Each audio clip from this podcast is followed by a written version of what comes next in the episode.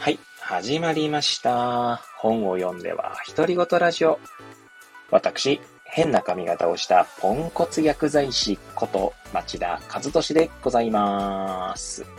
はい、というわけでですね、今日も読んだんだか読んでいないんだか、積んだんだか積んでいないんだかといった本たちの中から一冊紹介しながら、ゆるりと語っていきたいと思います。はい。というわけでですね、今日紹介する本は、えー、言葉の展望台。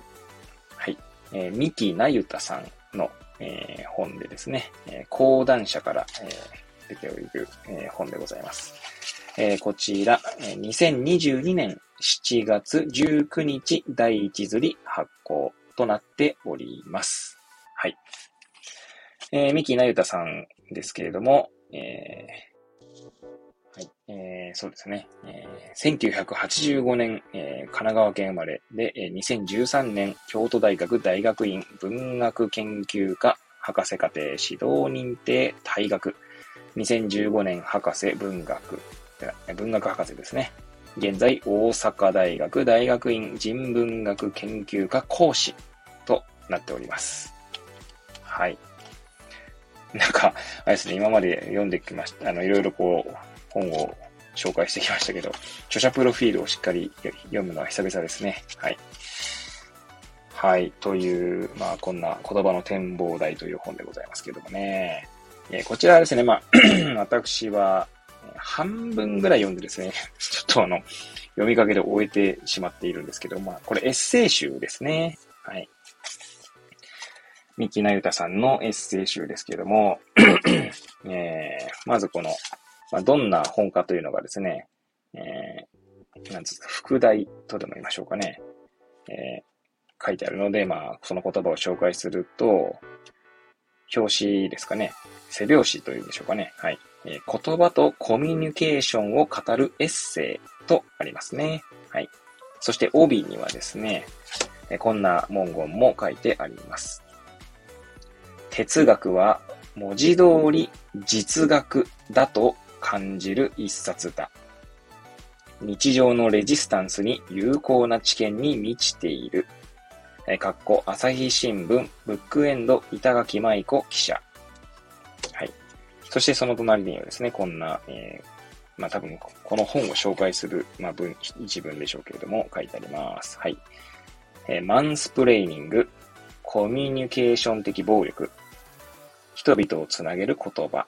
誠実な謝罪、謝、謝罪と不誠実な謝罪。難しくて切、切実で面白い言葉とコミュニケーションを哲学と私の間のリアルな言葉で綴るエッセイとあります。はい。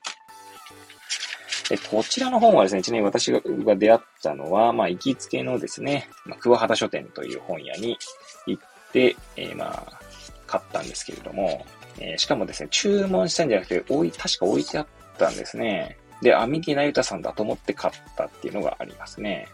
はい。で、三木那由他さんの本はですね、もう一冊持っていてですね、ちょっとタイトル忘れてしまったんですけど、今手元になくてですね、まあ部屋に行けばあるんですが、えー、確かあれは公文写真賞だったと記憶しておりますけどもね。はい。えー、の、まあ、三木那由他さんの作品も持っているんですけどもね。はい。そちらはね、完全に積んでいる状態ですかね。はい。はい。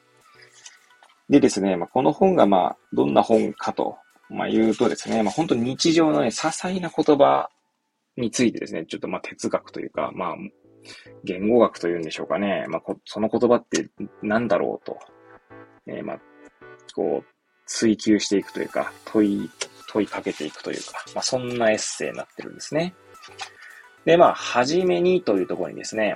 まあ、この本の、その、まあ、なんですか、全体がどんな本だよ、みたいなのがですね、えー、何かがまあ書かれていると言っても過言ではないのかなと思いますので、ちょっとそこをですね、一文というか紹介していきたいと思います。はい。多くの人にとって言葉やコミュニケーションはとても身近なものなのではないかと思います。もちろん他の人との会話が苦手だという人もいるでしょう。私もそうです。それでも家で一人で過ごすときにだって本を読んだりネット記事を見たりはするし、そうしたらそこには言葉があって、誰かから私に向けられたコミュニケーションがあります。そういうものにさえ一切触れない日というのは少なくとも私にはほとんどありません。こんなにも身近なものなのに言葉がどういう風な作用をもたらしていて、コミュニケーションによって何が生み出されているのかといったことを改めて考えてみると、どうにもはっきりしなくてどう説明したらよいやらわからないような気分になります。難しすぎてよくわからないというよりは、あまりにも当たり前に起きていることすぎて、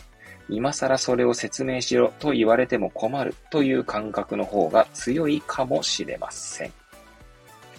はい。まあ、はじめにのですね、まあ、いちページ、まあ、ほとんどいちページ丸々読んだような感じですかね。はい。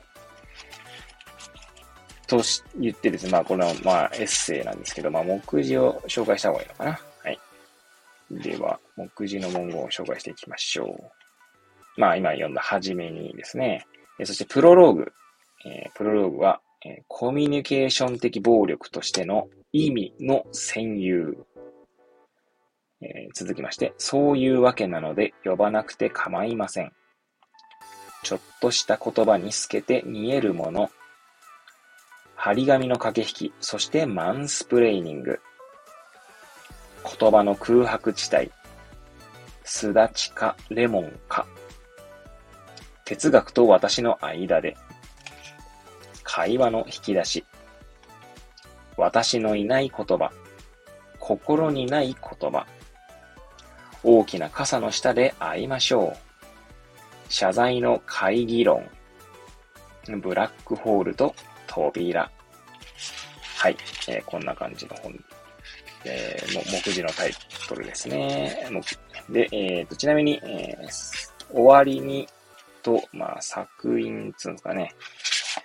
もう含めてですね、ひゃくごじゅうななページ。まあ、で、短めのね、まあ、薄めの本になりますけれども、いやー、こちらですね、まあ、買って、まあ、さっきも言ったように半分ぐらい読んだんですけどね。いやー、なんかこういう、本当日常何気なく使ってる言葉もですね、本当改めて考えてみると、なんかいろいろこう、思うところがあるなと。まあ、そんなことはあるんですよね。まあ、例えばですね、あの、まあ、よくですね、私、まあ、薬剤師をですね、まあ、一応やってますので、よく患者さんから聞かれる言葉ってですね、えー、この薬、初めて飲むんですけど、これって強いんですか？と聞かれることがあるんですね。これ、なんとなくですね、まあ、これ普通に、あ、そうですね、この薬は、つって、あの、まあ強さで言うとこのぐらいでとかって言って、まあ説明をしてもですね、まあ成り立つんですけれども、まあそもそもですね、この強いんですかの裏にはですね、その患者さんのまあ心の中とでも言いましょうか、まあ、何をもって強いという言葉を言っているのか、あるいはなぜ強さを気にするのかといったことを考えるとですね、まあ意外にですね、まあなんつうんですかね、深、深いんですよ。まあ、例えばですね、まあ、副作用が起きそうなぐらい強いんですかとかですね、薬を飲むと具合が悪くないなるぐらい強いんですかという意味合いかもしれませんし、あるいは効き目がしっかり出るんですかという意味で強いんですかと聞いていることもあるかもしれないですよね。そしてその背景にはですね、薬、例えばまあ、もしかしたらですね、その方の、その目の前の患者さんのですね、まあ周辺にですね、例えば薬を飲んで、まあ、副作用を起こしたと言った、まあ、人がいるのかもしれないし、まあ、あるいはその人自身がですね、まあ、副作用で、副作用が起きて、まあ、困った経験をお持ちのなのかもしれません。まあ、そう考えていくとですね、まあ、なぜその質問をしたのかとかですね、まあ、その強さとは何の尺度で強さを気にしているのかっていうことを考えていくとですね、まあ、意外と、なんていうんですかね、まあ面白いというか、まあ、言葉自体はですね、言葉というかコミュニケーションは成り立っているように見えるけれども、まあ、その実ですね、中身をちゃんとしっかり見てみると、まあ、そんなことはないという場面が結構あるんですよね。はい。あとはですね、よくあるのが、何かこちらから質問したときにですね、まあ、大丈夫ですみたいなときにですね、その大丈夫の背景には何があるのかというと、まあいろいろあるわけですね。でまあ今のはね、患者さんの話で言いましたけど、まあ、日頃ですね、例えば大丈夫ですって言ったりすることあると思うんですよ。まあ、例えば、えー、何でしょうね。レジ袋はいりますかって言われてですね、ああ、大丈夫ですとかって言って、まあ、結構ですとかっていうのと、まあ同じ意味合いで大丈夫ですって使うと思うんですけど、なんかよくよく考えてみると、これ大丈夫ですっていう言葉よりも別の言葉があるんじゃないか。それこそ結構ですみたいなね、言葉があるんじゃないかと考えるとですね、まあ、何気にこう、何気なくこう、コミュニケーションが成り立っているように見えるというだけでですね、まあ、その実よくわかってないっていう、なんか会話のね、成り立ちとかっていうのはね、はい。まあ、そんなことをですね、考えさせてくれる。はい。あすいません。あくびが出ましたね。はい。えー、本になっております。はい。ということでですね、今日はちょっと短めですけど、まあ、言葉の展望台というね、本を紹介させていただいておりますけれども、皆さんが日頃使っている言葉ですね、